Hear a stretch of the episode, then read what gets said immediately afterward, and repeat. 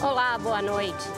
Sejam bem-vindos. Estamos ao vivo para todo o Brasil, pela TV Cultura e emissoras afiliadas, e conectados no YouTube, Facebook e Twitter. O Brasil e o mundo vivem dias de incerteza, apreensão, confinamento e mudanças bruscas e rápidas no nosso modo de vida. A pandemia do novo coronavírus altera relações pessoais e de trabalho, isola cidades e países, coloca o mundo sob risco de recessão e embaralha as cartas da política global. Este Roda Viva acontece sob o signo desse ineditismo. A começar pelo fato de que o nosso entrevistado não está aqui no centro da roda, mas conectado via satélite, pois apresentou sintomas de gripe e, por prudência, avisou a nossa produção. Atendendo às recomendações da Organização Mundial da Saúde e das autoridades brasileiras e cumprindo nosso compromisso jornalístico de informar, faremos o nosso primeiro Roda Viva remoto o entrevistado dispensa apresentações. É um dos políticos mais controversos do Brasil. Candidato a presidente da República por três vezes, a última delas em 2018, tem procurado liderar uma oposição a Jair Bolsonaro descolada do lulopetismo. Faz isso ao seu estilo, com impropérios e gestos extremados, seus e dos aliados, como foi o caso de seu irmão, que foi baleado ao tentar conter o motim dos policiais militares no Ceará, invadindo um quartel com uma retroescavadeira. No centro virtual do Roda Viva, o ex-governador, ex-ministro e ex-deputado Ciro Gomes. Formado em Direito, foi deputado estadual no Ceará por dois mandatos, prefeito de Fortaleza e governador do estado. Também foi ministro da Fazenda no governo de Tamar Franco e ministro da Integração Nacional no governo Lula. Seu último mandato público foi de deputado federal entre 2007 e 2011. Disputou a presidência nas eleições de 98, 2002 e 2018. Ao longo dessa trajetória, passou por seis partidos: PDS, PMDB, PSDB, PPS, PSB e atualmente é vice-presidente do PDT. Para entrevistar Ciro Gomes, nós convidamos Eduardo Catá, editor coordenador de política do jornal O Estado de São Paulo. Thaís Oyama, comentarista da Rádio Jovem Pan, colunista do UOL e autora do livro Tormenta, sobre o primeiro ano do governo Bolsonaro. Pedro Dias Leite, editor-chefe da revista Época. Fábio Zanini, repórter especial do jornal Folha de São Paulo. E Sérgio Lamute, editor de Brasil do jornal Valor Econômico. Contamos ainda com os desenhos em tempo real, mesmo pelas telas, do nosso Paulo Caruso. Nesta noite não temos plateia, também como prevenção ao novo coronavírus. Boa noite, Ciro. Muito obrigada por ter aceitado o nosso convite, ter mantido a entrevista a despeito dos sintomas. Espero que não seja nada esses, esses sintomas. Queria começar perguntando a respeito do dia de ontem, 15 de março de 2020. Foi um dia em que houve manifestações por todo o Brasil contra o Congresso, contra o Supremo, em apoio ao governo Jair Bolsonaro. O presidente, a despeito de estar em isolamento, comunicado pela própria presidência da República, por ter feito uma viagem e convivido com pelo menos 14 pessoas que apresentaram o novo coronavírus, saiu de carro, foi até o Palácio do Planalto, desceu a rampa e teve contato físico com apoiadores, ouviu gritos pela volta do AI-5 e confraternizou com essas pessoas. Passou o dia divulgando esses protestos nas suas redes sociais. O que isso significa, a seu ver, e se o senhor acha que esses clamores por impeachment que começam a aparecer não vão colocar mais lenha na fogueira de um país que está enfrentando uma pandemia global? Boa noite, Vera. Boa noite a todos os jornalistas que me distinguem com a, com a, honra da sua participação nesse programa. Eu quero dar uma palavra de tranquilidade àqueles amigos que eu tenho. Eu estou com sintomas de gripe, né, tosse seca, tive uma febre moderada e os protocolos, a orientação dos médicos sanitaristas, aqueles que estão ajudando a prevenir a, a epidemia no mundo e no Brasil, recomendam que quem tiver esses sintomas deve se isolar ao máximo até ter sintomas mais graves, tipo a falta de ar, que eu não senti, graças a Deus. Então, a minha primeira palavra é uma palavra de tranquilidade, embora nós todos devamos estar muito preocupados, porque esta pandemia, de fato, tem uma grave transcendência em tempos de viagens internacionais facilitadas, em tempos de confraternização e, pior do que isso, em tempos de estupidez humana praticadas na internet, quando você vê, e aí começa a responder sua pergunta, Vera, o próprio presidente da República de um país imenso do mundo, que tem já muitos casos confirmados, ah, na iminência de, de, de, infelizmente, temos o anúncio da primeira morte, faz de conta que isso não é assim. E na contramão daquilo que a ciência, que a tecnologia, que os profissionais de saúde fazem, desautoriza sua própria estrutura, o Ministério da Saúde, e acompanhado inacreditavelmente do presidente da Anvisa, que é a Agência de Vigilância Sanitária, vai confraternizar com populares e citados pela, pela, pela estupidez golpista. A gente precisa raciocinar muito serena e sobriamente, porque nessa hora eu, eu fui apresentado mais uma vez como uma pessoa uh, dura. Meu irmão uh, enfrenta lá um grupo de bandidos armados que botou sob terror nossa cidade. Nossa cidade tem 26 mil estudantes universitários. Nossa cidade tem o melhor IDEB, que é o Índice de Desenvolvimento da Educação Básica do Brasil. Nós temos a menor mortalidade infantil do Brasil.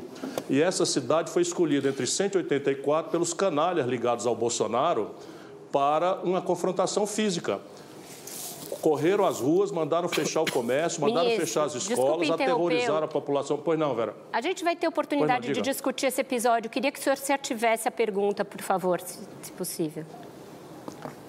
Eu, eu, pensei que eu tivesse nela, mas tudo bem. Eu estou só dizendo que para enfrentar, é, enfrentar essa aberração golpista, não será com as pseudos-elegâncias de uma elite completamente alienada que, infelizmente, nós temos no país.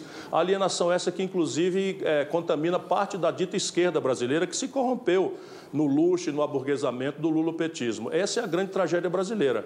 Nós temos um irresponsável na presidência da República, um completo despreparado, excitando a população contra as instituições, não pelos defeitos graves que elas têm. Eu sou um homem vivido, não sou o cara mais, maior admirador do Congresso brasileiro, embora tenha sido o deputado federal mais votado do país, nem acho que o Judiciário brasileiro ande merecendo muitas palmas entusiásticas. O problema é que o Bolsonaro está se antagonizando com isso, não é por esses defeitos, porque o Bolsonaro tinha um gabinete de ladroeira, os filhos são ladrões. O Bolsonaro tem dinheiro na conta da, da esposa dele. E as pessoas acham que isso não é elegância. Ou eu tenho ou não tenho. Ou eu sou irresponsável ou não sou. E aí a questão básica é: nós vamos aceitar que a, a, a confrontação odienta constrange as instituições, porque no limite o que está acontecendo é isso: ele, Bolsonaro está testando, ele não tem condição de entregar. Ele é um despreparado, está vendo que o chão está faltando no pé e vai criar todos os casos possíveis para experimentar a resiliência, a resistência da sociedade civil brasileira. Eu quero dizer para ele aqui na abertura desse programa, ó Bolsonaro, tu e teus generais de pijama aí, se mete para tu ver como nós vamos te encarar. A Thaís Oyama vai fazer uma pergunta agora. Thaís, por favor. Boa noite, ministro. O senhor... Boa noite, Thaís. O senhor está no seu sétimo partido, né? O senhor começou a sua trajetória política no PSD, antiga Arena, aí passou por vários partidos de várias, uh, vários matizes ideológicos e hoje se diz de centro-esquerda. Seus adversários acusam o senhor de oscilar nesse espectro ideológico e de fazer alianças por conveniência eleitoral. Eu dou aqui um exemplo do que eles querem dizer com isso rapidamente. Em 99, quando o senhor já estava em campanha pela presidência da República pela segunda vez e tinha no senador Antônio Carlos Magalhães um potencial concorrente, o senhor declarou que ele era mais sujo que pau de galinheiro. Em 2002, quando o senador Antônio Carlos Magalhães decidiu concorrer à reeleição para o Senado, o senhor saiu para presidente e pediu o apoio dele. Tem inclusive aquela foto famosa em que os senhores afagam a mão um do outro. Aí, 2005. 2005, o senhor era ministro do governo Lula. Aí o senhor chamou o neto do senador, hoje prefeito de Salvador ACM, neto de Tampinha e Anão Moral. O que fez com que a ACM avô dissesse que o senhor tinha várias caras e nenhum caráter. Aí, por fim, recentemente o senhor confirmou em entrevista que para as eleições municipais deste ano, o senhor está conversando com o DEM, que além de estar do outro lado do espectro ideológico do seu partido, é presidido por ACM Neto, a não moral, que é neto daquele senhor que é mais sujo que pau de galinheiro. Eu queria perguntar para o senhor se a política é assim mesmo, ministro, se as pessoas são obrigadas a fazer alianças de acordo com a conveniência eleitoral. Diga você, porque o Antônio Carlos Magalhães, por exemplo, para ficar nesse exemplo de que era um velho querido amigo, foi meu colega governador, é um homem que suportava a ditadura e eu combatia. É, eu me filiei ao PDS por uma injunção absolutamente local em Sobral, porque havia uma vinculação de votos e a sucessão do meu pai estava em marcha e a gente era obrigado a votar vinculado todo mundo. E essa foi a única razão pela qual me filiei, isso é muito público, todo mundo sabe disso. Na sequência, eu fui para o MDB. O problema é que o MDB virou Sarney. E aí eu faço o quê? Eu ajudei a fundar o PSDB. Aí o PSDB vai ao poder e o Fernando Henrique rasga o nosso programa, manda esquecer o que ele prometeu e disse e faz o oposto do que prometeu e disse. Eu saio e vou embora para os Estados Unidos, vou escrever, vou ler, vou propor e na volta venho para o partido minúsculo chamado Partido Popular Socialista, olha o nome, que tinha dois deputados, Sérgio Arouca e João Erma, e, pela primeira vez na história, depois de eu ter sido candidato a presidente da República, um operário, sem nenhuma falha antes, sem nenhuma, nenhuma, nenhum equívoco dos gravíssimos que acabou Lula cometendo no futuro, vai ao segundo turno. Como eu não estou lá, eu sou um democrata, apoiei o Lula. Se você quiser, faz uma coleção de, de críticas minhas, por quê? Porque eu sou diferente deles. Ou seja, claro que comigo todo mundo não acha uma mancha moral, Todo mundo não acha uma mancha na minha biografia. Eu fui o governador mais popular do país, eu ajudei a fazer o Plano Real, fui o ministro da Fazenda de muito sucesso. O país cresceu, o desemprego despencou, a inflação se aproximou de zero. Eu ganhei o Prêmio Mundial de Combate à Mortalidade Infantil. O Ceará tem hoje a melhor educação pública do Brasil. E não tendo o que dizer de mim, vão explorar essa contradição. Mas eu aceito.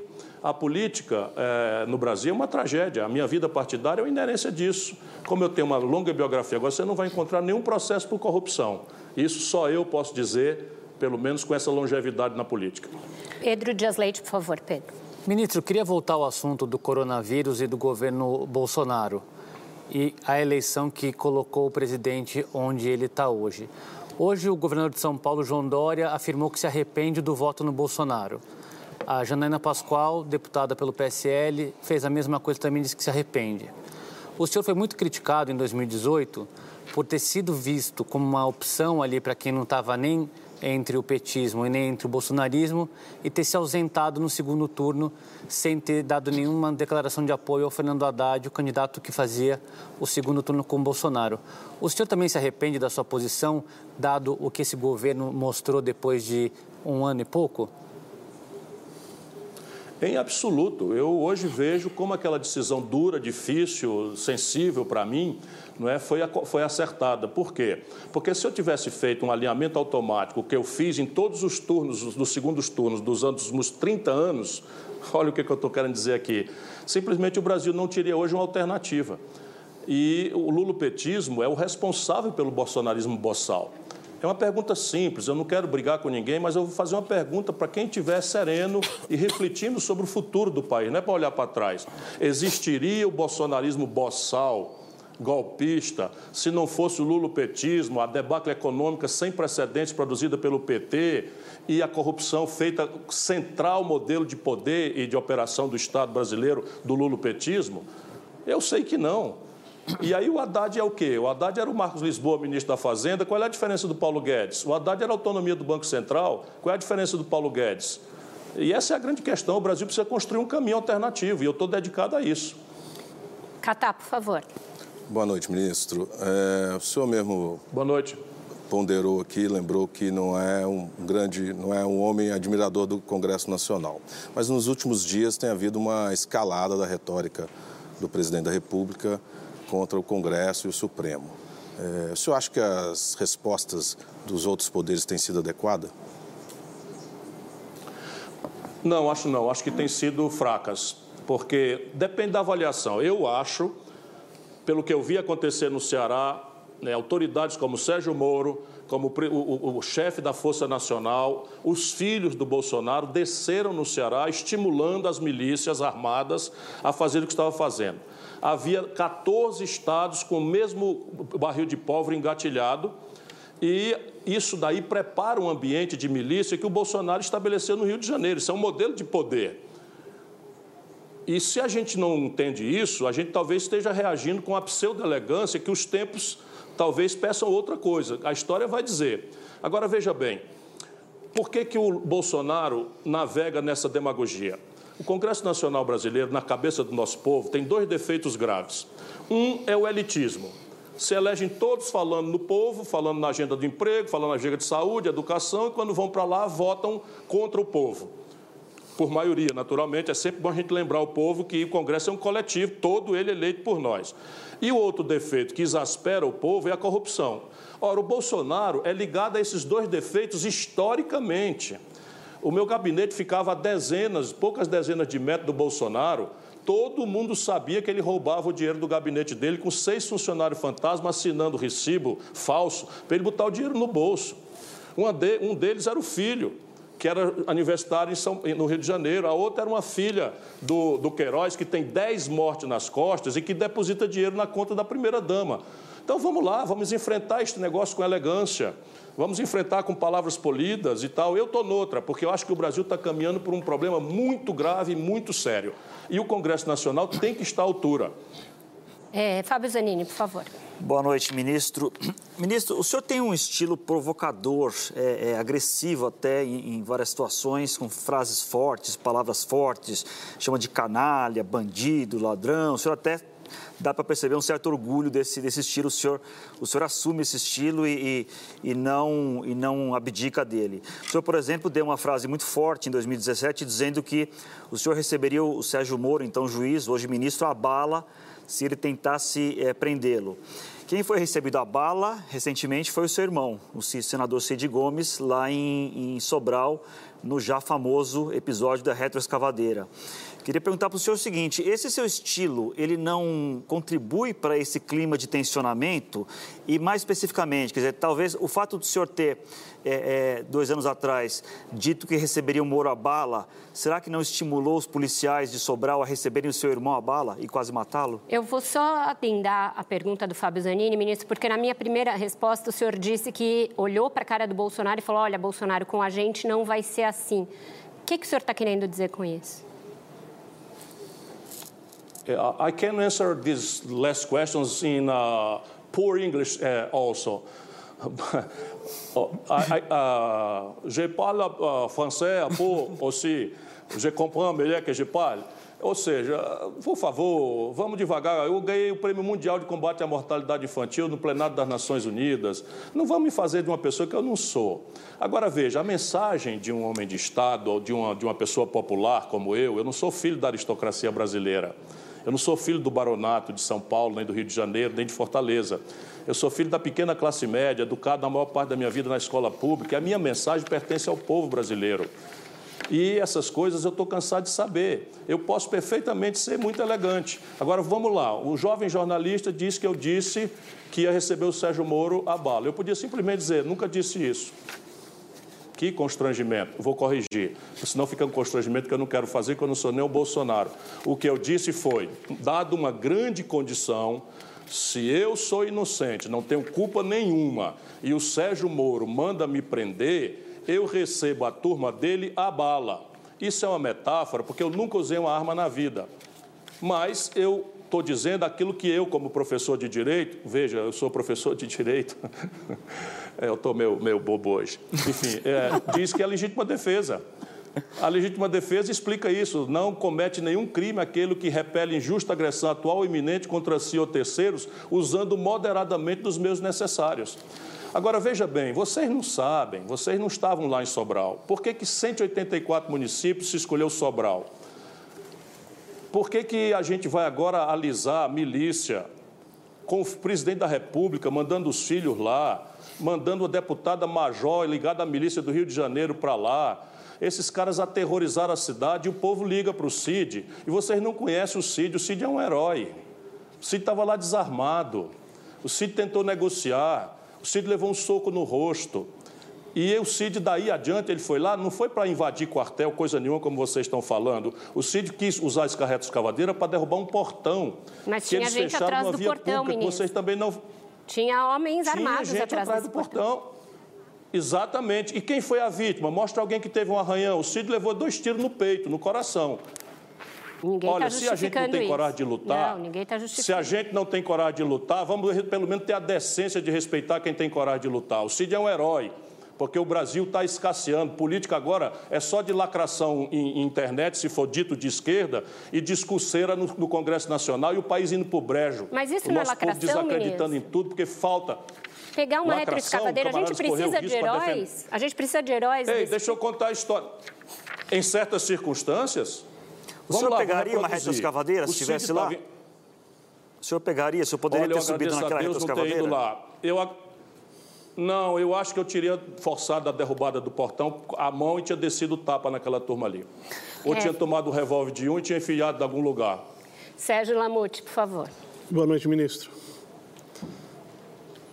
Olha, é uma, é uma indignidade o cidadão ter levado dois tiros no peito e o jornalismo brasileiro ficar relativizando isso. Não, é ninguém está relativizando Desculpa, isso, ministro. As duas coisas são graves, as duas condutas são graves. O jornalismo brasileiro classificou como motim o tempo inteiro, não chamou de greve, classificou como tinha de classificar. Eu mesma escrevi uma coluna dizendo que havia uma proto-milícia em formação. E como é que resolve? Como que resolve? Como não é, é, que com uma resolve? retroescavadeira, certamente, ministro. Desculpe. Mas é, então me, me ofereça uma sugestão. Você acha que ele teve ocasião de fazer uma reflexão, de se consultar com técnicos? Ele não teve essa ocasião, não. Ele levou um soco no rosto, negociando, conversando. O Brasil está doente, Vera. Eu acho Quando que... o presidente da República fala o que fala de jornalistas, e a gente fica com essas pseudo-elegâncias, vocês vão ver, vocês vão ser os primeiros a serem vítimas do que vem por aí. Mas nós não podemos pegar uma retroescavadeira, ministro. Sinto muito. Por favor, Sérgio Lamont. Podemos sim. Podemos, podemos sim. Podemos sim. Depende da reação. De novo, eu vou lembrar o princípio do direito. Não comete crime aquele que reagindo à injusta agressão atual ou iminente contra si ou terceiros, a repele usando moderadamente dos meios necessários. É o excludente de ilicitude Tá da escavadeira, é isso, ministro? Não, isso é legítima defesa. Isso exclui, não, é, não, não exclui a, ilicitude, isso exclui o crime, ele mesmo. Por favor, Sérgio Lamont. Ministro, concretamente, qual deve ser a resposta das instituições? que O senhor disse que a resposta do Congresso e do Supremo está sendo muito tímida. E o senhor vê uma crise institucional já em curso, dado esse conflito entre o Executivo ah, e o, ju Eu Judiciário vejo, e o Congresso? eu vejo grave. Eu, ve, eu vejo grave. Olha hoje. Hoje, ontem, o presidente da República vai se confraternizar com gente que está fazendo cartaz propondo queimar o Supremo Tribunal Federal. E o Supremo Tribunal Federal deu uma liminar proibindo de investigar o filho do presidente da República. É o Bolsonaro que está contra o, STM, o STF mesmo? Como é que o STF, o ministro Toffoli, deu uma liminar proibindo, sustando a investigação sobre o filho, o filho do Bolsonaro, que roubou muito nos gabinetes do Rio de Janeiro como deputado estadual? E qual E a deve ser a resposta é concreta? Nós vamos ficar todo mundo elegante. E qual deve ser a O, o resposta Supremo concreta? tem que se compenetrar da sua altura. Tem que se compenetrar da sua altura e executar o direito. Fazer reunião com o ministro da Saúde, por exemplo, é a pior reação que pode acontecer. Eu assisti isso hoje no fim da tarde. O presidente da Câmara, o presidente do Senado, o presidente do Supremo reunir com o ministro da Saúde para discutir a crise do, do, do, do coronavírus. Veja onde nós estamos. Por favor, Thaisa, temos tempo para uma última pergunta curta, uma resposta rápida. Tá, curta. Ministro, a gente está falando bastante do presidente Bolsonaro, mas com uma entrevista com o senhor, então eu quero mudar de assunto. Venezuela. 4 milhões e 700 mil venezuelanos já fugiram do país para escapar da fome do regime Maduro. Esse ano vão ser 6 milhões e meio, são as, as, as estimativas. O ano começou com o maior número de presos políticos da história da Venezuela. E no ano passado, 67 pessoas morreram em protestos. O senhor continua achando, como o senhor disse em 2018, que a Venezuela é tão democrática quanto o Brasil e os Estados Unidos? Naquela data, sem nenhuma dúvida. Não, naquela data ela já não era uma- de... Desculpa, já tinha acontecido tudo isso. Eu, eu, Foi vou, eu, 2018, vou obje- eu vou objetivar meu. Não, eu, vou, eu vou objetivar meu argumento, Thaís. Não havia sido transgredida nenhuma norma não havia nenhuma instituição internacional determinando aquilo que acabou sendo determinado na sequência. Agora, eu não estou defendendo o regime do Maduro, que é um desastre. Quem defende isso é o PT. O senhor disse que era eu uma sempre democracia. critiquei o regime do Maduro. Tanto igual a do Brasil a dos Estados Unidos, você não está percebendo a fina ironia que está nessa declaração. Isso também é um problema. Então agora a gente faz um rápido intervalo para todos tomarem uma água e voltamos já já com o ex-ministro e vice-presidente do PDT, Ciro Gomes.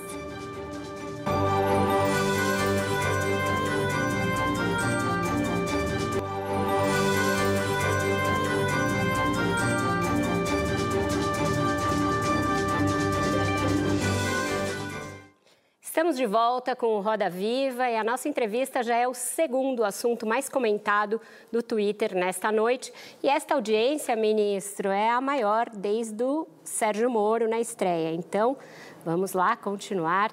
É, ministro, o senhor estava dizendo que os remédios não podem ser essa elegância toda, uma elegância da burguesia. Queria só entender. O senhor acha que a gente já está naquele momento em que se discutir impeachment é cabível? Ou o senhor acha que seria golpismo, como o senhor classificou o da Dilma? Tem semelhanças e diferenças entre os dois governos e os dois momentos. Eu queria que o senhor situasse, a seu ver, em que momento a gente está. O impedimento, o impeachment, que chama-se em inglês, é um remédio jurídico-político que existe para não ser usado como um fusível no, colapso do presidencialismo, que é uma institucionalidade anacrônica, só funciona nos Estados Unidos por peculiaridades intransplantáveis, mas que nós no Brasil insistimos, e infelizmente com o voto do povo, a manter esse anacronismo. Porque a grande questão é: você tem um órgão que tem o um monopólio da vontade institucional do país e o outro é encarregado da saúde da, da, economia, da saúde do serviço público, que não tem influência nenhuma no modo institucional que condiciona a primeira, a segunda. Então, isso é uma lógica de impasse eterno. Quando o PT quis fazer o impeachment do Fernando Henrique, eu falei isso, fiquei contra, porque remédio para governo ruim não é impeachment. Depois, quando fizeram o impeachment da Dilma, eu fiquei contra, porque o fato jurídico da Dilma simplesmente foi uma fraude, uma jogada, uma interpretação de contabilidade que eu não estou apoiando, eu não, eu não tenho um dia de déficit na minha vida, mas que todos os governantes fizeram com assentimento formal do, do Tribunal de Contas da União. Portanto, a base jurídica não tinha. A Dilma se desconstituiu politicamente porque é um governo desastrado produzia a pior crise econômica da história do Brasil e não tinha capacidade nem treinamento, porque foi posta ali, com, toda a sua, com a sua decência, ela é uma pessoa honrada, para o Lula continuar mandando. Essa é a grande tragédia do Brasil, a gente mandar estagiário para a presidência da República, porque o Brasil não tem um projeto. Nós vamos conversar sobre o coronavírus, eu espero que é mais importante. O, a OMS, a Organização Mundial de Saúde, recomenda 2,4 vagas de UTI para cada 10 mil habitantes. O Brasil, depois de 25 anos de PT, de PSDB, não tem uma para 10 mil habitantes. Então, daqui a pouco, se Deus quiser, a gente pode tentar prevenir com, com isolamento social. Por isso que essa tragédia do Bolsonaro é muito grave. A gente pode não, não ter um pico, mas se acontecer um pico que deve começar daqui duas semanas, vai colapsar a rede de saúde do Brasil. Não é? e, e são coisas graves, graves. Assim, a, a, política de, de, enfrentamento da violência botou 700 mil garotos de, de, de jovens, negros, pobres da periferia fazendo de conta que estão enfrentando as drogas. Isso também foi na constância desse período dito progressista no Brasil, de Fernando Henrique Lula. Então, por onde você quiser olhar, o Brasil desindustrializou-se como nenhum país do mundo. Nenhum país do mundo destruiu a sua indústria como o Brasil continua se, é, de, de, destruindo a sua indústria. Então, repare, é, é, se a gente não tiver clareza de que impeachment não é um, re, um remédio para governo ruim, agora, vamos lá, o Bolsonaro está extrapolando. Você expor a saúde pública, é crime de responsabilidade. Você atentar contra a federação é crime de responsabilidade. Você alienar o interesse nacional a potências estrangeiras. O Bolsonaro está costeando o alambrado. Mas hoje não me parece haver um ambiente político para fazer esse impedimento. Obrigada, a roda está aberta. Só, queria só voltar num ponto que a Thaís colocou no final do bloco passado, ficou um pouco corrido, mas é um ponto importante, a questão da Venezuela. Não ficou claro para mim, o senhor considera o Maduro um ditador, sim ou não? É claro que sim. É claro que sim. O problema meu é que eu gostaria muito de discutir a crise econômica brasileira e o coronavírus. Vocês me colocarem amarrado numa opinião que tinha uma fina ironia de dizer que a Venezuela tem tanto democracia quanto o Brasil e os Estados Unidos, eu estou querendo dizer que a democracia brasileira é de Araque e que a democracia americana também é de Araque. É isso que eu estava querendo dizer. Ministro, sobre coronavírus, então, o senhor, no final do primeiro bloco, criticou a reunião de autoridades com o ministro da Saúde, o Henrique Mandetta. A conduta dele tem sido uma das poucas coisas elogiadas do governo até aqui na crise.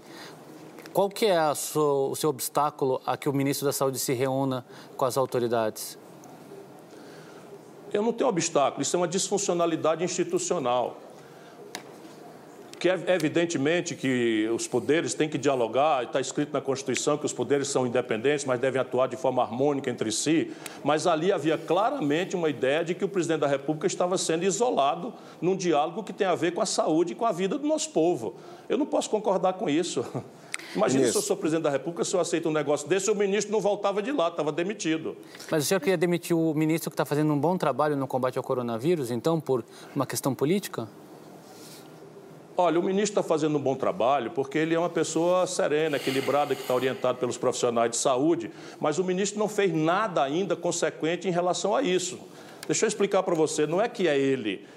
Nós precisamos acelerar rapidamente a habilitação de leitos de retaguarda para internação desde o Lula, que congelou o, o, a remuneração dos, dos, procedimentos do SUS na rede conveniada, filantrópica, etc., o Brasil está com dezenas de milhares de leitos parados. Eita, tem alguém tossindo aí, hein? Sou eu, ministro, mas é tosse seca. Essa é que é a perigosa. Então, veja, tem que fazer o TI, tem que fazer o TI, tem que habilitar, tem que habilitar o TI urgente urgente, tem que fazer, por exemplo, as, as leis de economia popular, você não pode aceitar que o, o, álcool gel seja, passe a ser cobrado por 30, 40, 50 reais. Eu fui procurar uma máscara para poder proteger aqui a turma da produção e, e, e comprei três máscaras por 200 reais em São que Paulo. Isso? isso? tudo é falta de governo, o resto é papo furado. Posso terminar aqui que eu também não fiquei satisfeita, desculpe, ministro, eu também não fiquei satisfeita com a sua resposta sobre a Venezuela, porque eu me lembro que eu não entendi nenhuma isso é ironia. Assunto. Thaís, eu Thaís, posso terminar, ministro? Thaís, tem, tem um pouquinho... Ministro, pode, pode, pode, desculpa. Muito obrigada. É, na época, na entrevista à Jovem Pan, à Rádio Jovem Pan, o senhor, inclusive, justificou o motivo da sua fala de que a Venezuela era um regime democrático. O senhor disse que lá o protocolo democrático foi cumprido, ou seja, que o Maduro ele foi eleito segundo as regras democráticas. E o senhor, inclusive, atacou a oposição. O senhor disse que os líderes de oposição a Maduro eram fascistas ou neonazistas e que a oposição venezuelana é uma das coisas mais podres da América Latina. A oposição venezuelana venezuelana. E que, inclusive, o regime da Venezuela tinha dado 5 lá, bilhões de superávit para o Brasil. Então, é, é, onde é que está a ironia aí, ministro? A ironia é a seguinte, Thaís. O Brasil tem cinco, tinha 5 bilhões de dólares de superávit bilateral com a Venezuela e o nosso grande papel, foi o que eu expliquei para quem quer entender, para quem não quer entender está sem jeito, é mediar esse conflito. O que está acontecendo na Venezuela? Uma fração picareta da elite venezuelana, que eu conheço desde o tempo de Carlos Andrés Pérez e que vive a serviço dos norte-americanos. O embargo norte-americano é uma coisa vergonhosa. E vocês da, da, da, desse tipo de imprensa brasileira ficam só olhando por uma fração do assunto, quando o interesse estratégico do Brasil comercial é de superávit para nós e diplomático é de mediar o conflito e não se alinhar estupidamente a uma política de big stick dos americanos. Por favor. Ministro, o senhor é um crítico ferrenho do teto de gastos, o um mecanismo que limita o crescimento das despesas do governo federal. Uh, o teto, o senhor tem defendido a revogação do teto. O teto permite a abertura de créditos extraordinários para aumentar gastos com saúde num momento como esse. O senhor acha que isso não é suficiente? Teria que revogá-lo? Não seria complicado num momento de tanta instabilidade no, na economia global e brasileira?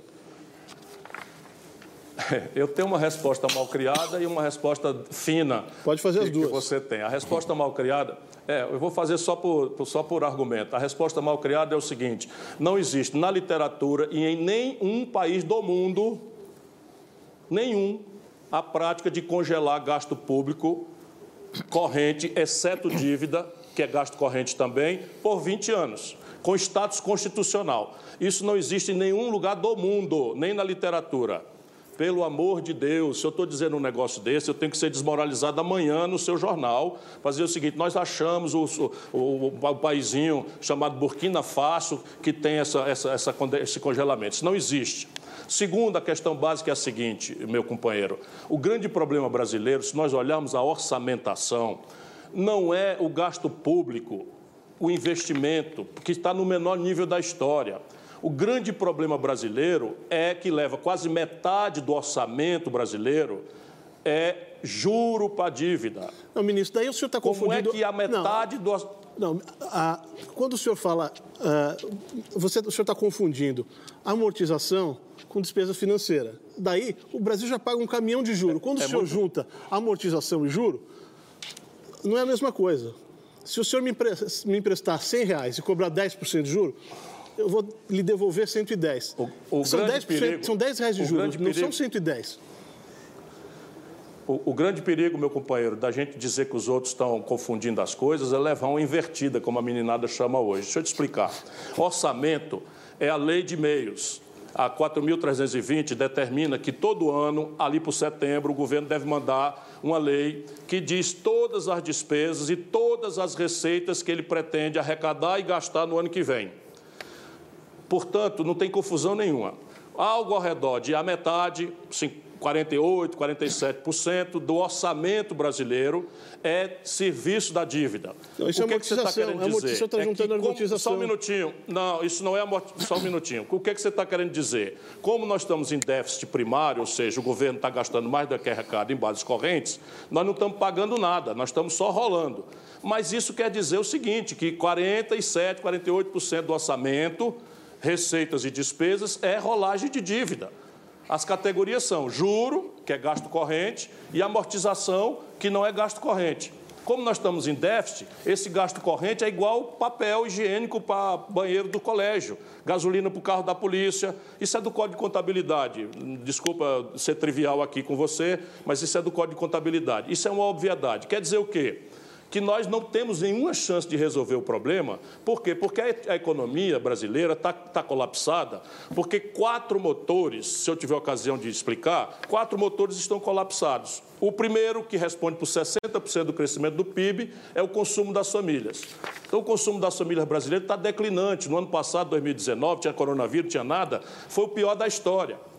Depois você está colapsado pelo investimento empresarial. Por que o investimento empresarial está tá, tá, tá ocioso? Essa picaretagem intelectual do Paulo Guedes e de uma certa elite, que infelizmente domina os editoriais dos grandes jornalões, eles, eles ficam dizendo que nós temos um manual do bom moço internacional e que vamos ser socorridos do capital estrangeiro. Isso é uma grosseira mentira que não tem precedente em nenhum país do mundo.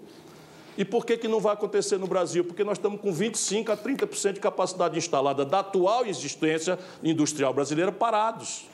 Alguém vai abrir uma fábrica de geladeira se a fábrica de geladeira que existe hoje está produzindo 70% do que podia produzir? E a razão disso é porque nós temos uma demanda estrangulada e temos um, um, um endividamento empresarial nunca visto na história brasileira. O terceiro é o investimento público. Então, qualquer pessoa minimamente serena, equilibrada, racional, sabe o Keynes dizia que em tempos de depressão econômica, os governos deviam pagar para o povo cavar um buraco e depois pagar para o mesmo povo tapar esse buraco. Por quê? Porque o capitalismo ciclicamente entra em colapso e da pressão de 29, como foi que nós saímos, a grande crise de 2008, como é que nós saímos, como é que os governos dos Estados Unidos, da Europa, do Japão estão enfrentando esta crise desse momento, na direção oposta ao Brasil.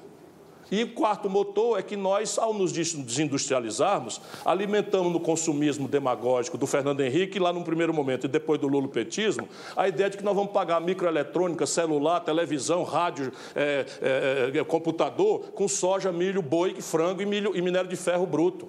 O Brasil destruiu sua base industrial e quando a gente cresce dois pontos, a gente quebra. E é o que nós estamos vendo. Todo mundo agora botando a culpa no coronavírus. 50 bilhões de dólares foi o déficit em transações correntes do Brasil ano passado, que não tinha coronavírus, em 2019. Isso simplesmente precificava que o dólar ia subir. Todo mundo que não está jogando, especulando ou a serviço da especulação já sabia. Eu vou mudar. Catá, por favor.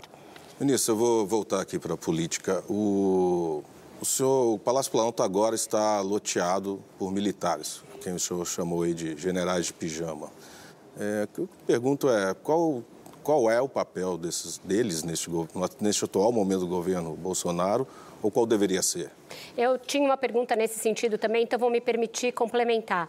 O senhor acha que essa presença maciça de militares nesse momento contribui para que o presidente tenha um freio ou para que ele use isso como é, um, um mecanismo para atiçar a guerra com as instituições? Há militares e militares, e nós precisamos distinguir isso com muita clareza. O general Heleno está costeando claramente o alhambrado do golpismo fascista. Para minha grande decepção, eu que o conhecia de longa data, não é? fica aí querendo saber como é que vai praticar a, proposta estapafúrdia do Eduardo Bolsonaro, que é o Picareta 03, de fazer um novo AI-5. Isso tudo vocês acham que com elegância nós vamos resolver. Então, o general Heleno disse que precisamos ver como é isso daí. Depois diz para as instituições: foda-se. Foi o general Heleno, chefe do Gabinete de Segurança Institucional do governo do Brasil, que disse isso que eu reproduzo com constrangimento aqui. Disse que o Supremo e o Congresso Nacional, foda-se. E era a frase reproduzida nas camisetas desse bando de, de alucinado que, que estão aí vitimados pela manipulação do Jair Bolsonaro.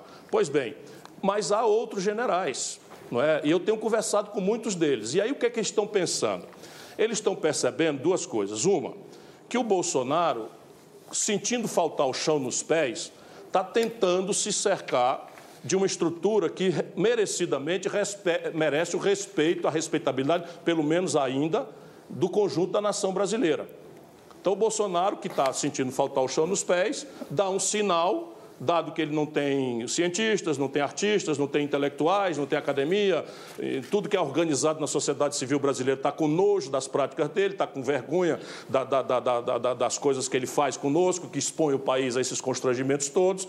Porém, esses generais estão muito preocupados, por exemplo, com o alinhamento automático do Bolsonaro aos interesses miúdos do, da rotina norte-americana. Veja bem, o Brasil aceitou um subcomando das Forças Sul das, das forças americanas, ou seja, nossas forças armadas hoje estão subordinadas à força que é a força tutora no modelo de defesa americano do Cone Sul, onde está o Brasil e onde não há território norte-americano. Por exemplo, a entrega da base de Alcântara, inacreditavelmente com aplauso de setores da esquerda brasileira. Por exemplo, a outorga de. Estão importando, Vera, estão importando quase 300 milhões de barris de gasolina, óleo diesel, gás de cozinha e, e, e, e, querosene de aviação dos americanos, deixando um terço da capacidade instalada da Petrobras ociosos. Aí o caminhoneiro vai se queixar, não sei de que, agora está tudo dolarizado no Brasil. Então, essa entrega, essa alienação do Brasil está preocupando. E a ideia do Bolsonaro de manipular os militares, mas eu acredito que os mais sérios, os mais responsáveis, que eu ainda quero crer que são a maioria, estão vendo que isso é um jogo em que vai, na verdade, acontecer o aprofundamento do que já está acontecendo um profundo desgaste no justo respeito, merecido respeito que as Forças Armadas devem ter da nação brasileira. Ministro, é, queria voltar um ponto para a economia. É, o senhor, mais especificamente sobre o dólar, é, o senhor, em setembro de 2018, plena campanha, portanto, o senhor declarou que considerava o câmbio acima de R$ reais estimulante. O senhor disse naquela ocasião que, por mais que isso gerasse dificuldade para setores intensivos em importação, isso beneficiava os exportadores e que o câmbio nesse nível era estimulante, etc como sabemos, é, com o agravamento da crise, esse seu desejo de um câmbio acima de R$ reais foi ultrapassado com sobras, né? já, quase, já até passamos de R$ reais. O senhor está satisfeito com esse câmbio de agora? O senhor acha que ele vai dar esse impulso na economia que o senhor pediu naquele momento? Inacreditável essa pergunta, meu companheiro. Mas tudo bem, vamos lá. Como é que as nações desenvolvidas manipulam a sua taxa de câmbio? É fazendo que viajar de São Paulo para Miami seja mais barato do que viajar de São Paulo para Fortaleza. Vamos, vamos pensar juntos. O que é que faz o Fernando Henrique e o Lula? Manipulam a taxa de câmbio para criar uma, um padrão de consumo completamente insustentável que ciclicamente engana o povo brasileiro quando os preços dos produtos tradicionais do Brasil sobem lá fora. Então, explodiu o consumo do governo Fernando Henrique com o real, que era uma espécie de subtração do, do imposto inflacionário. O Fernando Henrique manda o povo ao consumo, o povo se endivida, quando acaba a reeleição, quebra o país e o câmbio se desvaloriza a uma taxa muito maior do que a que está hoje. Na sequência, o Lula faz a mesma coisa, recebe o governo aí uma taxa de câmbio mais ou menos de R$ 7,5, 8 reais por dólar, preço constante, se a gente atualizar hoje, e oito anos depois entrega para Dilma 1,75. O resultado prático, o Brasil tinha um terço da nossa base produtiva industrial. Só em São Paulo, no primeiro ano Bolsonaro, fecharam 2.325 indústrias. Mil empregos industriais por mês. Por quê? Porque é muito mais barato você comprar máscara para enfrentar o coronavírus da China do que, do que produzir aqui, lá no sertão do, de Pernambuco. Qual é a, a, estratégia que o Brasil deve adotar? Hoje a China está precisando das máscaras e o Brasil não tem máscara e paga três reais. Ministro. Eu... Essa é a grande questão. O senhor Agora, não acha adianta que... ter só não, o câmbio. É preciso ter um sistema. Escuta, escuta um pouco. É preciso ter um sistema tributário compatível com o investimento. É preciso ter um sistema público de coordenação estratégica de ciência, tecnologia e inovação para superar o hiato. Tudo isso está no meu programa de governo. E o câmbio tem que ser um câmbio estimulante né, da parcimônia e da exportação do Brasil, não do consumismo insustentável. Thaís, por favor. Ministro, Aliás, a gente já viu que do ponto de vista deixa da... só um minutinho, antes que a Thaís, antes que a Thaís volte a falar, a falar coisas que eu não estou muito interessado hoje, eu quero falar aqui uma coisa que nós vamos gravemente enfrentar já já. Ela, ela, é, naturalmente, ela pergunta o que ela quiser. Eu é que não estava muito interessado em falar de Venezuela numa hora difícil como essa do Brasil, mas tudo bem. Até porque estão produzindo na Vene... Vamos, a Venezuela aqui no Brasil. não estou calmíssimo, não estou parecendo, não. O que, que o senhor queria falar, ministro? Eu não estou parecendo que estou calmo, não? Médio. Não, não o que eu queria dizer o é o seguinte, é que, que... essa desvalorização do câmbio, hum. não é? Essa, essa desvalorização do câmbio, que se aproxima já de 30% neste ano, vai pressionar os preços. E aí o Banco Central Brasileiro, e a única obra relevante do Guedes foi trazer a taxa de juros Selic ao menor padrão da história, para a vergonha do blulopetismo, da converseira mole e tal. Pois bem, nós estamos com a menor taxa Selic. Pois bem, eles, dentro desse modelo estúpido de botar a economia política brasileira numa espécie de piloto automático, vão subir a taxa de juros ou vão violar a ideia de meta de inflação. Thaís, por favor. Sim, é, a gente já viu que do ponto de vista da economia, o senhor está à esquerda do Paulo Guedes e até do, do governo Lula, mas do ponto de vista dos costumes. mas, mas, do dos... Paulo Guedes é moleza, viu? Tá, Deixa ela perguntar, né? é ministro. Olha Ministro, mas então, aí do ponto de vista dos costumes, das todas as vezes que o senhor foi candidato à presidência da República, o senhor não queria, se recusou a responder perguntas sobre aborto, disse que não era uma coisa que dizia respeito ao presidente, mas ao Congresso. Quando perguntado sobre legalização de drogas, o senhor também dizia que preferia não falar sobre isso porque seu eleitorado é cristão. E também o senhor recentemente criticou a esquerda e o PT por abraçar a pauta identitária, que o senhor considera um erro, essa defesa dos movimentos gay, negros, LGBT, etc. Queria saber se o senhor se considera uh, representante do que a revista Economist escreveu e chamou de esquerda conservadora. Sei lá o que diabo é isso. Deixa eu, eu explico, quer que eu explique? Não, não, não. Deixa ele responder que a gente não, tem três não, minutos. Não, de, outra hora. Deixa eu explicar aqui. O, Mar, o Marcelo Freixo e o PSOL e a Márcia Tiburi, no Rio de Janeiro, sabem de e salteado toda esta agenda. O Bolsonaro tirou no Rio de Janeiro 70% dos votos, o Witzel tirou 70% dos votos e quem governa a cidade do Rio de Janeiro é o Marcelo Crivella. Essa é a grande questão. Veja bem, esta pauta também, essa guerra híbrida, vem de fora. Nós temos um povo que tem uma moral familiar conservadora e eles introduzem isso ciclicamente nas eleições. Para quê? Porque, evidentemente, eu sou um cara a favor de todas as grandes questões: a questão da mulher, a questão do negro, a questão da, da, da tolerância, do respeito aborto às, às, às, às, às, preferências sexuais. Quem é que pode ser a favor de aborto e droga? Você você está querendo provocar, e eu já estou maduro demais para isso. Quem é que pode ser a favor de aborto? A questão não o é essa. Ao aborto, isso não daí aborto é a guerra identitária. Não, a questão não é essa. A questão é qual é o papel do Estado diante dessa tragédia. E eu quero dizer a vocês que eu não conheço, como profissional de direito, pelo menos há 15 anos, uma sentença de um juiz que tenha condenado uma mulher por ter feito aborto. Portanto, é só papo furado para excitar a moral popular e fazer a turma votar no conservadorismo econômico, que é o que parte de vocês defende. Então a gente vai para o nosso segundo intervalo. Voltamos já já para o terceiro bloco da entrevista com o ex-ministro, ex-candidato Ciro Gomes.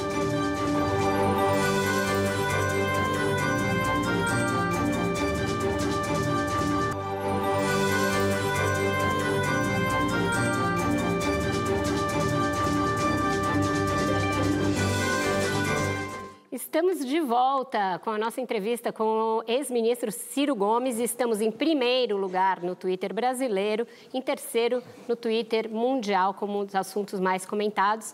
Pedro, por favor. Ministro, em menos de uma hora de entrevista, o senhor já disse que uma pergunta era inacreditável, afirmou que ia dar uma invertida num repórter, chamou outro de jovem repórter e disse que a jornalista só ia fazer perguntas que o senhor não queria ouvir além de várias e seguidas críticas aos jornalões e à mídia e afins. Essa agressividade com a mídia, ou como o senhor preferir definir, não aproxima, de certa forma, da conduta do presidente Bolsonaro, que o senhor tanto critica? Aí já dá vontade de dizer para o outro jornalista, me respeite. Não, não, não aproxima. Veja, eu tenho um profundo... Não, porque eu tenho um profundo respeito pela imprensa. Eu não tenho TV, não tenho rádio, é, sou talvez o único político com certa centralidade no estado do Nordeste que não tem rádio, não tem TV, não tem nada, e eu sou um produto das, daqueles espaços que, como vocês estão fazendo hoje, eu tenho para discutir as coisas. Agora, isso não quer dizer que eu apoio a linha editorial dos grandes jornais, nem que eu seja um admirador do, da linha editorial da grande mídia brasileira. Eu acho ela essencial para a democracia, como ar que eu respiro. Não houve uma única ocasião em que não desse testemunho disso. Nunca na minha vida processei um jornalista, só para você ter uma ideia. Não é? Às vezes que eu tive que processar, eu tentei processar os donos é, por, por, por calúnia. Agora, veja bem, eu tenho 62 anos, se eu chamo uma pessoa de jovem, é inveja, não é depreciando, não. Ministro, desde é? que eu conheço se eu digo senhor... que eu preferia... Desculpa interrompê-lo, mas desde que eu conheço o senhor há 15 anos, não, o senhor já se mal. referia às pessoas como jovens jornalistas quando o senhor tinha 45. E o senhor foi um governador aos 30 anos, mas é ninguém chamava de jovem governador, né? Nossa, só era chamado de jovem governador e adorava. Mas deixa, deixa se, eu, se eu milindrei alguém, eu acho que o único que eu fui um pouco mais áspero foi a Thaís, eu quero me desculpar, porque não é isso, é porque eu sentei hoje aqui extremamente angustiado com a situação do Brasil. E pensei, eu vou ter uma bancada de altíssimo nível, de gente muito qualificada, como de fato vocês todos são, inclusive especialmente a Thaís. E eu vou então discutir coronavírus, as saídas para a crise econômica, vamos explicar por que, que o dólar está em 5, por que, que a Bolsa sumiu do, do, do, de, de. E aí vem assunto, não sei o que, que eu já repeti 50 vezes, e está tudo bem, faz parte. Eu que estou errado. Então, por favor, vamos começar de novo se ainda der tempo. Não, a gente está indo bem. Sem acho dúvida, que estamos discutindo esses assuntos, ministro, mas eu queria só insistir um pouco pouquinho no que o Pedro está falando, porque eu acho que isso diz muito sobre o nosso momento do Brasil e a nossa incapacidade de ouvir uns aos outros. Porque a pergunta que o Fábio fez, por exemplo, a respeito do câmbio, ela traz uma posição sua do passado, mas projetando o presente, querendo, é, de fato e de forma muito é, transparente, ouvir o senhor sobre a política cambial atual. Então, eu acho que esse parte-pri de querer ver pegadinha em todas as perguntas nos afasta desse debate que o senhor quer fazer. O senhor não concorda? Não, é, então foi um equívoco meu. É, eu não pensei que estava que tava contestando, não. O que eu quis dizer é que quando eu falo numa taxa de câmbio estimulante da austeridade e, e da produção, eu não falo isso fora do contexto. Eu falo isso dentro de um grande projeto nacional de desenvolvimento ao qual eu tenho me dedicado a refletir, consultando a inteligência do povo brasileiro, não é? consultando o melhor da nossa universidade. Tem mais de 500 pessoas me ajudando sistematicamente hoje, fora de campanha, não é? me atualizando das coisas e tal. E a questão do câmbio, para mim, me parece convictamente que o Brasil está errado na história.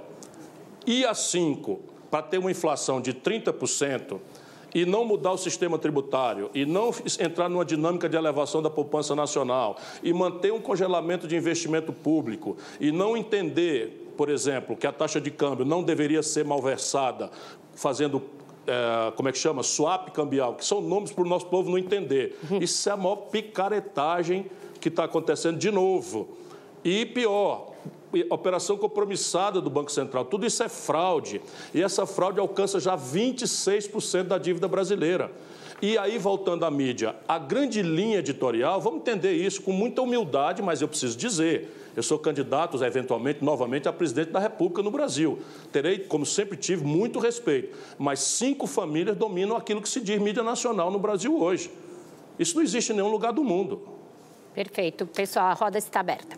Catar. Ministro, aproveitando, então o senhor como pré-candidato já anunciado aí à presidência em 2022, É, o senhor disse que não tem, que tem constrangimento em repetir o foda-se do general Heleno. Mas não se constrange a acusar de crimes muito graves o presidente da República, seu filho e outras autoridades do governo. Não seria adequado aí, pelos cargos que o senhor ocupou, pela importância que o senhor tem visibilidade que o senhor tem, que isso fosse acompanhado de provas? Veja, eu tenho dito claramente as provas aonde estão. Eu não sou delegado de polícia nem membro do Ministério Público, eu sou um militante da luta política brasileira, mas sou muito responsável. Então, veja bem, o Bolsonaro tinha um gabinete a poucas dezenas de metros do meu. Eu disse que ele tinha seis funcionários fantasmas que não pisavam em Brasília, não moravam lá e recebiam o dinheiro, assinavam, o, o, o, o recibo sem trabalhar e davam o dinheiro de volta para ele. Isso tudo está nos arquivos da Câmara Federal. Basta que um jornalista um pouquinho mais comprometido, não estou fazendo ironia nenhuma, faça um requerimento com base na lei de transparência, está tudo lá. Mas o Bolsonaro já disse, gente querida, que usava o dinheiro do, auxílio moradia para comer gente.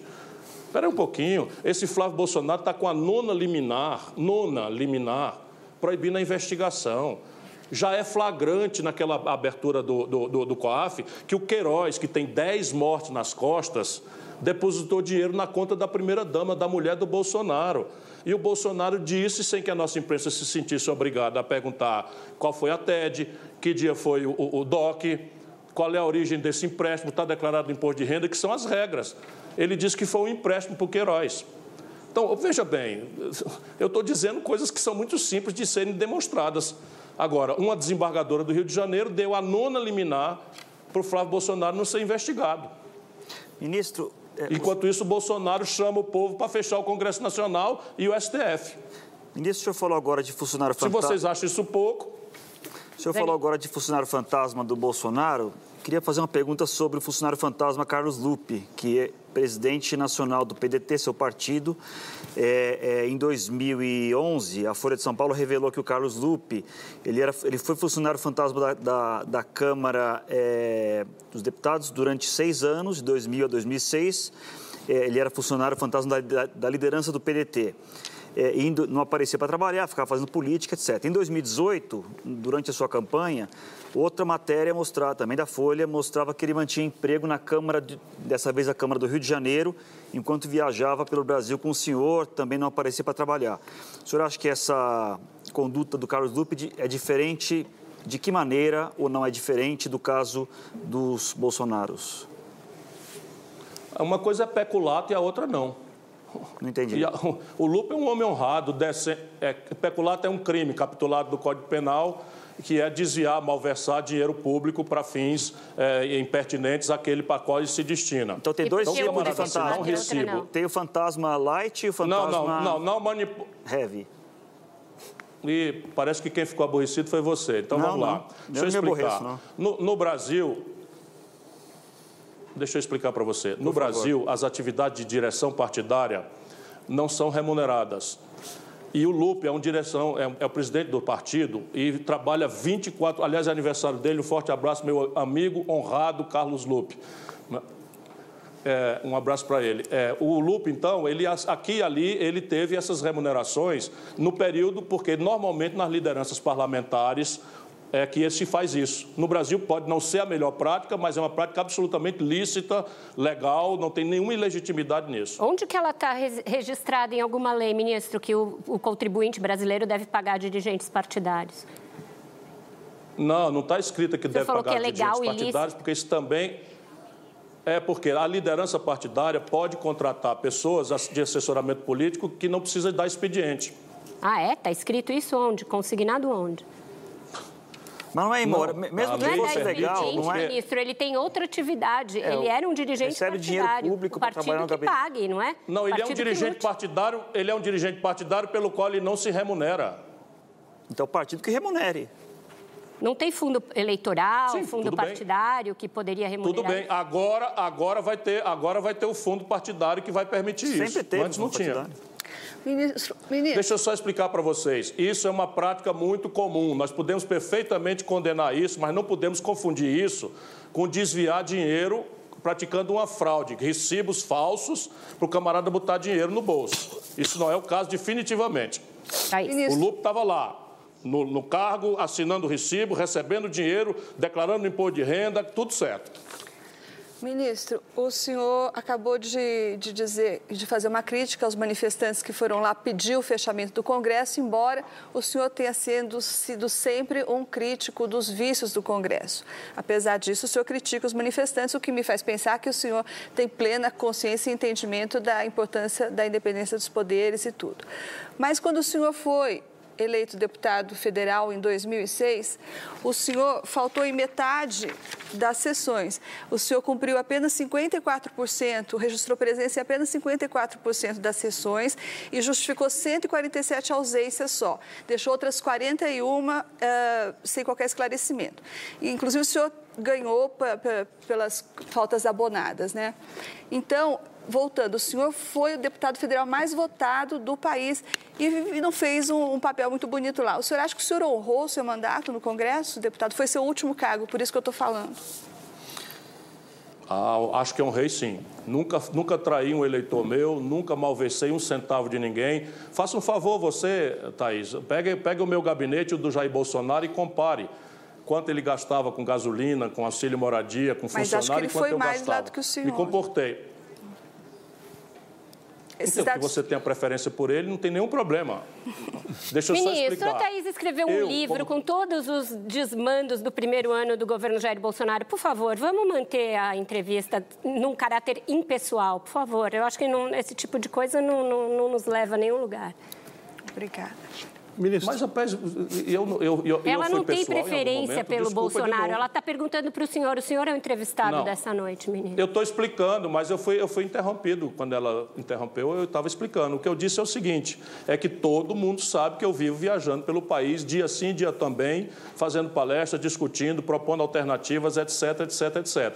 E na Câmara Federal, na administração, eu entrei em choque com o Michel Temer, quem eu chamei de ladrão, e com o Eduardo Cunha, quem eu chamei de ladrão, nessa legislação legislatura. E os dois me botaram na geladeira, porque um era presidente da Câmara, da, da Câmara e o outro era. Me botaram na geladeira e eu ficava lá desocupado o dia inteiro.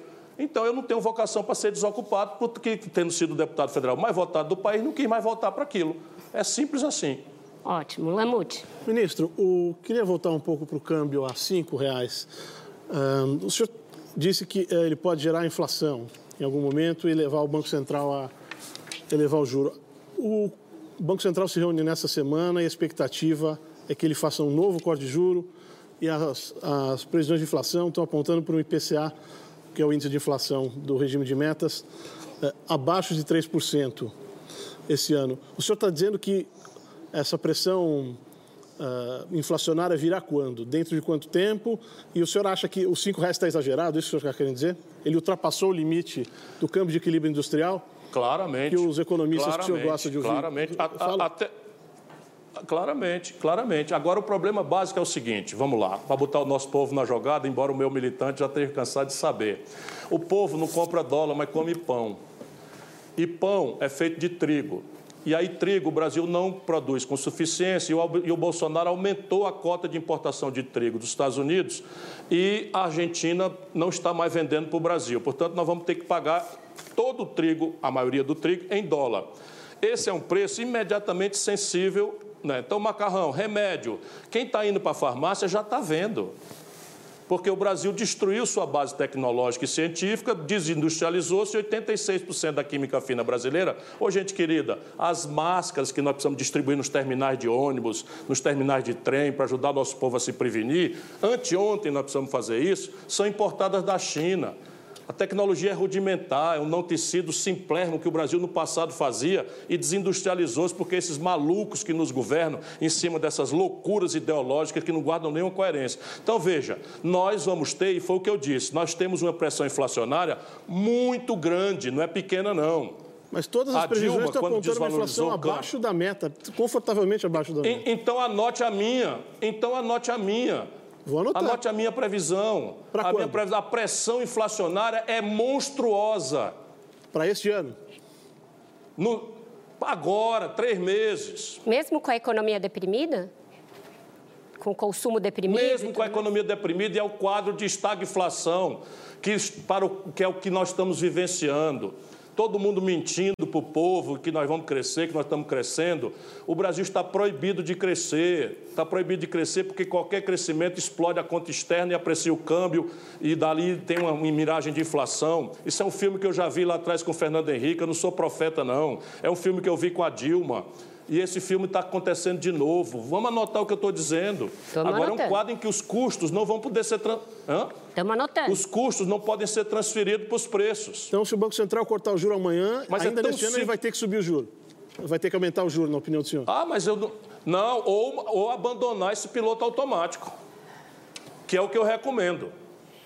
Então tá bom, a O gente que eu vai... fa- recomendo é abandonar esse piloto automático de meta de inflação numa economia hiperindexada em que os indicadores de tarifa pública são sensíveis a dólar. Porque o senhor Fernando Henrique e o senhor Lula manteve, deram aos estrangeiros que entraram no- no- na privatização brasileira tarifa indexada a câmbio. Ok, fechamos Então daqui a pouco vai ter preço na energia. Se o ministro deixar, a gente fecha esse bloco, volta para o último daqui a pouquinho, depois de um breve intervalo. Já, já.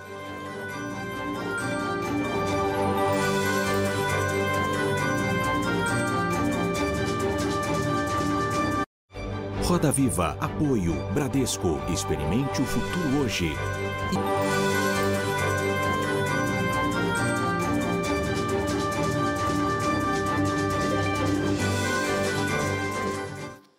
Estamos de volta com o quarto e último bloco com a entrevista do ex-ministro Ciro Gomes. Ministro, na sua campanha de 2018, o senhor defendeu a necessidade de que fosse feita uma reforma da Previdência. Um dos coordenadores do seu programa de, de governo, Mauro Benevides, que hoje é deputado, inclusive é um estudioso do assunto, ajudou a formular a proposta que o senhor tinha a esse respeito. No entanto, a deputada Tabata Amaral sofreu sanções do partido por votar a favor do projeto que veio de lá, o projeto do Paulo Guedes. Eu sei que o senhor tinha divergências quanto a esse projeto, mas ela fez uma escolha dizendo que reconhecia a necessidade dessa reforma e que ia votar a despeito de ter também ela divergências a respeito do projeto. O senhor vê alguma incongruência entre ter defendido a reforma da Previdência na campanha e o partido ter punido a deputada? O problema do Brasil é que você confunde mérito com, uma- com- com- com- embalagem. Né? O Brasil precisava e precisa, daqui três anos vamos estar falando de novo disso, reformar o sistema previdenciário. O que está aí não é nada de reforma e acabou com a previdência dos pobres por uma circunstância simples, para não estender muito a conversa. Se você conhecer o Brasil como eu conheço, e a periferia, por exemplo, de São Paulo, ou os sertões do Brasil, como eu conheço profundamente, intimamente, você sabe que 65 anos de idade mínima, com 40 anos de contribuição né, inteiriça, integral, contínuas, para merecer aposentadoria, ninguém pobre do sertão e da periferia atinge. Portanto, quem votou a favor dessa aberração é contra o povo. E Mas tudo a que eu tinha é para da dizer sobre isso, eu periferia, já disse, ministro. e o meu partido A Tabata é da periferia de Pois São é. Paulo. Recebeu o senhor na casa dela, E- inclusive, e- eu me lembro. Pois é. E, e- e a mãe dela é pensionista. E acabaram com a pensão, com o voto dela. E o senhor acha que então o partido fez correto em puni-la e se ela sair, vai buscar o mandato dela ou não? Na questão, na questão do partido, tem um agravante. O partido fez quatro reuniões, todas gravadas, disponíveis no YouTube, discutindo o assunto, mostrando, porque tínhamos uma alternativa e essa alternativa era completamente hostil àquilo que nós defendíamos. E ninguém do partido, para não particularizar ninguém, ninguém da bancada falou contra. Ninguém. Tá certo? A- Agora, Aí nós nesse- fechamos questão com voto unânime. Aí nós fechamos questão com voto unânime. E uma das mazelas brasileiras, das razões pelas quais a minha vida partidária é uma tragédia, é que os partidos escrevem as coisas, enganam o povo e depois vai lá e vota tudo o contrário. Então, ministro. E eu queria- sou a favor de uma disciplina, disciplina programática rígida. Então, ministro, eu queria aproveitar esse. Mudemos de assunto, por favor. Não, eu queria aproveitar esse gancho. O senhor, inclusive, nesse episódio, na esteira desse episódio da Tabata e de outros eh, filiados ao PDT, o senhor criticou um dos principais grupos de formação e renovação política do país, da qual a Tabata faz parte, que é o Renova BR, chamando de partido clandestino. Não é ir na contramão de pelo menos uma experiência que tenta melhorar a formação de quadros políticos no Brasil? O que, que os partidos estão fazendo nesse sentido? Inclusive o PDT. O que o Ô, PDT meu irmão querido, meu, meu irmão querido, não me leve a mal, mas acreditar em mula sem cabeça e Papai Noel já não é mais para a nossa idade. Sabe? Não, não é mais para a nossa idade. Renova BR é um partido clandestino que surge depois que se proíbe o financiamento privado de campanhas.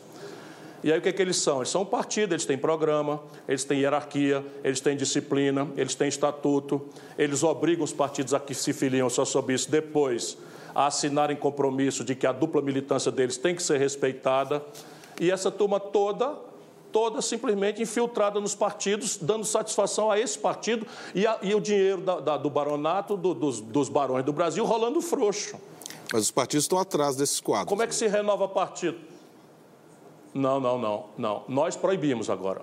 O nosso, quando a gente percebeu isso, o nosso está proibido essa dupla militância. Agora, eu duvido que um partido tenha mais jovem se filiando do que o PDT. Tá certo, Thaís, por favor. Ministro... Aliás, turma boa, um abraço grande. Ministro, é sobre o ex-juiz Sérgio Moro.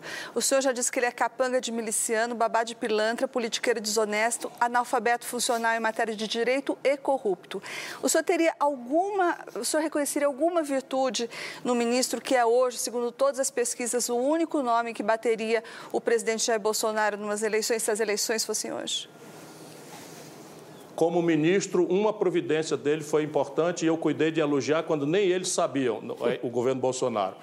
Ele encerrou uma prática estranhíssima do PSDB e do PT de manter mais da metade das vagas dos presídios federais de segurança máxima ociosos, enquanto as facções criminosas, as suas organizações e cúpulas, mandavam e desmandavam no crime organizado de dentro das cadeias de São Paulo, do Rio de Janeiro e de Fortaleza.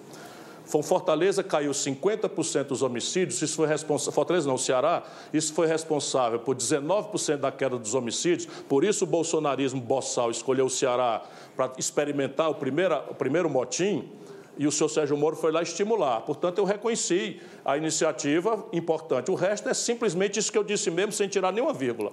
E mesmo é, com o papel dele na Lava Jato, nos dois momentos dele, o senhor acha que são ruins? No começo, no começo eu apoiei, no começo eu, como todo brasileiro, apoiei, vibrei, porque, sabe, eu já fui processado pelo Quest, eu fui processado pelo Michel Temer, fui processado pelo Eunício Oliveira, eu fui processado por esses pilantras todos. E a minha vida foi de lutar contra essa gente e responder processo por dano moral, porque nem a dignidade de processar por calúnia eles fazem, porque tudo que eu falei era, era, era perfeitamente possível de provar que o Lula, por exemplo, deu um bilhão de reais de contrato sem licitação para o Eunício Oliveira na Petrobras. O nome da empresa era a primeira de 300 milhões, Manchester. Eu cansei de dizer isso para todo mundo e fui processado por essa gente toda. Portanto, se tem alguém que vibra com a possibilidade do judiciário brasileiro parar de ser perseguidor só de ladrão de galinha e poder alcançar o baronato safado do Brasil, esse sou eu. Mas eu cansei de avisar. Gravatinha borboleta, homenagem demais, juventude demais, fascismo demais, ambição demais, né, e vontade de, de, de, de, de crescer na política e tal, tudo isso fez com que Sérgio Moro traísse a toga. Ele simplesmente é um traidor da toga. Agora, sob o ponto de vista de, de, de, de, de despreparo, volto a dizer, eu sou professor de direito. Vocês, alguém pode querer me acusar de ser um cara que usa palavras duras, mas eu, eu sou professor de direito constitucional, fui monitor do maior constitucionalista vivo brasileiro, professor Paulo Bonavides. Enfim, e eu sei o que eu estou dizendo. Ministro, é, o senhor contempla a possibilidade de, em 2022, algum tipo de frente ampla, digamos assim, contra a direita bolsonarista que una, por exemplo, o senhor, é, centro, até uma certa direita, entre aspas, moderada, tipo DEM, e Lula, por exemplo, PT, Lula, dizer, senhor, é, isso pode passar pela sua cabeça para derrotar esse inimigo tão grande que o senhor enxerga no bolsonarismo? Veja, o lulopetismo corrompido que produziu a pior crise econômica da história do Brasil, parênteses, números, nunca na história brasileira nossa economia caiu 3,2% no ano para cair 3,3% no outro ano. Toda a debacle brasileira está documentada, acontece a partir de 2014 com a absoluta é, estupidez com que a política brasileira foi conduzida a partir é, da, da, reeleição da Dilma, que em si já foi uma, uma, um estelionato eleitoral. Portanto, é grave o que eu vou lhe dizer, mas a gente precisa tratar isso, qualquer que seja o risco. O lulopetismo é parte do problema. Quer dizer que o PT não é uma coisa que a gente deva respeitar? Não. Tem muito petista sério. Você já viu o Suplicy enrolado em alguma pilantragem? Já viu o, o, o, o Olívio Dutra, o, Tasso Genro enrolado em alguma pilantragem? Já viu o Fontana enrolado em alguma pilantragem? O problema não. é o Lula, então, ministro? Já viu. É o lulopetismo, não é uma pessoa, mas o Lula é o camarada que simplesmente opera o PT. O PT virou uma moldura pouco crítica ou acrítica para fazer o que o Lula, o São Lula quiser e mandar. E agora a saída dele da cadeia mostra como isso piorou, porque o Lula está cercado de bajulador, que nem sequer fala a verdade para ele. O governador do Ceará. Vamos ver as pesquisas. O governador do Ceará. O que, é que tem o governador do Ceará? Ele está entre esses. O, o entre as exceções do PT. O extraordinário. Não, o governador do Ceará, o Jacques Wagner, o governador da Bahia, Rui Costa, tentaram muito chamar a atenção do Lula para os equívocos históricos que ele estava praticando e que produziram o bolsonarismo boçal. Eu faço uma pergunta serena, por intermédio de vocês. Vamos pensar quem estiver preocupado com o futuro do Brasil. Eu respeito o PT, eu apoiei o Elton Dias, apoiei o Camilo Santana, apoiei o Rui Costa. Enfim, não é possível. A minha história, inclusive, eu pago um preço por isso. Agora, existiria o bolsonarismo boçal violento, se não fosse o lulopetismo corrupto e que promoveu o descalabro econômico que o PT promoveu, não existiria isso. Lamute, depois Pedro. O resto, ao redor de um... Só um minuto. Tá. Agora, tá. ao redor de um projeto nacional de desenvolvimento, eu vou conversar com todo mundo. Porque uma coisa é você se eleger, outra coisa é governar um país complexo como o Brasil. Todo mundo fique sabendo. Se eu um dia for eleito, no dia seguinte da minha eleição, eu estendo a minha mão a todos os adversários.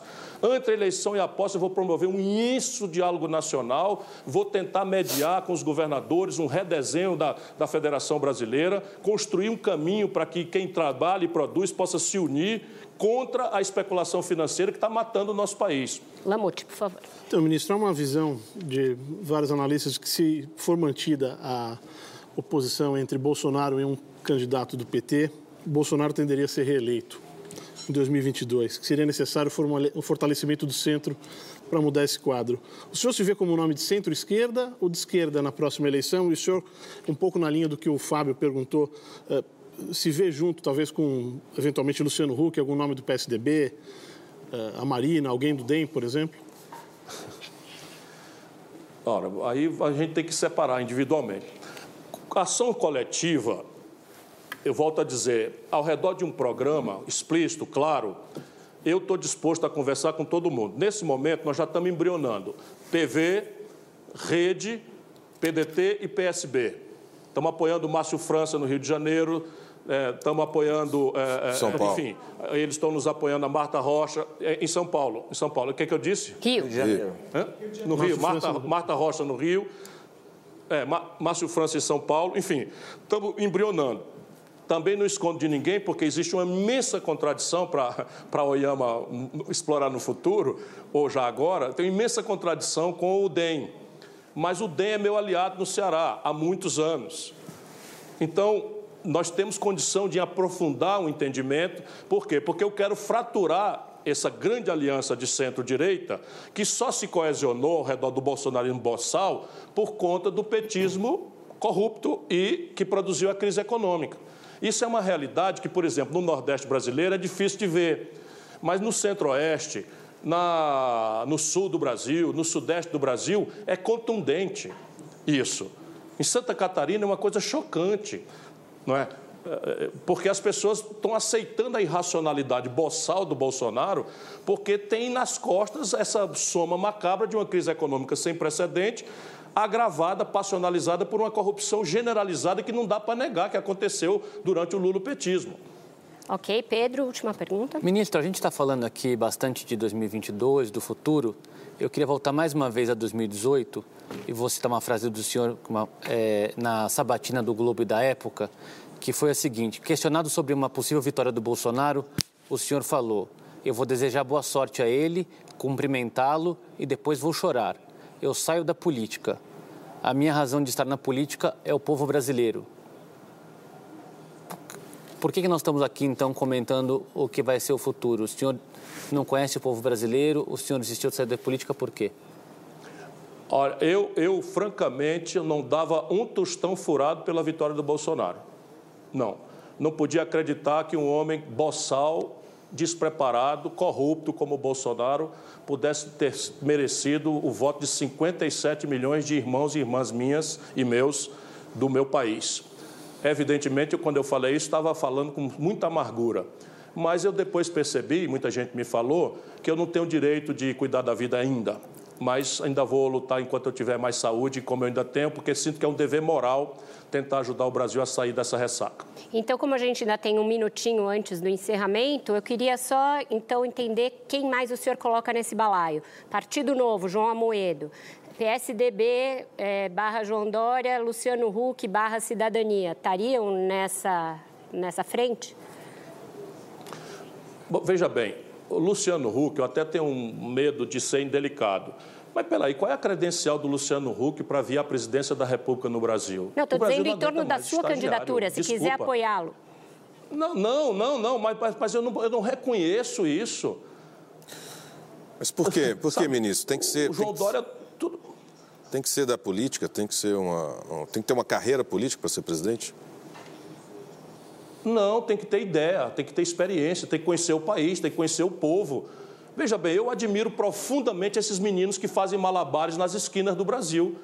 Eu acho aquilo absolutamente fantástico. Se tiver fogo, então, eu fico siderado. Eles jogam ali aquelas coisas, não sei o que e tal. Meu cérebro não é capaz nem sequer de imaginar como é que eu começaria a treinar isso. Mas se o meu filho Gael tiver um apendicite, não é a eles que eu vou procurar. É só isso. Tá o Brasil está brincando com fogo. Tá certo, então. Com essa, é, a gente encerra. Infelizmente, o nosso tempo chegou ao fim. Eu agradeço ao Ciro Gomes pela ótima entrevista. Também ao Eduardo Catar, a Thaís Oyama, ao Pedro Dias Leite, ao Fábio Zanini, ao Sérgio Lamute e ao nosso Paulo Caruso. Eu agradeço, sobretudo, a sua audiência nesse inédito Roda Viva com o uso da nossa Tractana, esse equipamento que está aqui no centro. Ela passou no teste, vai ser nossa aliada enquanto durarem as restrições à circulação. Eu gostaria de pedir a vocês que cumpram as orientações de distanciamento social e os cuidados que estão sendo repisados pelas autoridades e pela imprensa. O novo coronavírus não é só uma gripe, é uma preocupação que você deve ter, não só por você, não só por você ser do grupo de risco, mas por todos nós.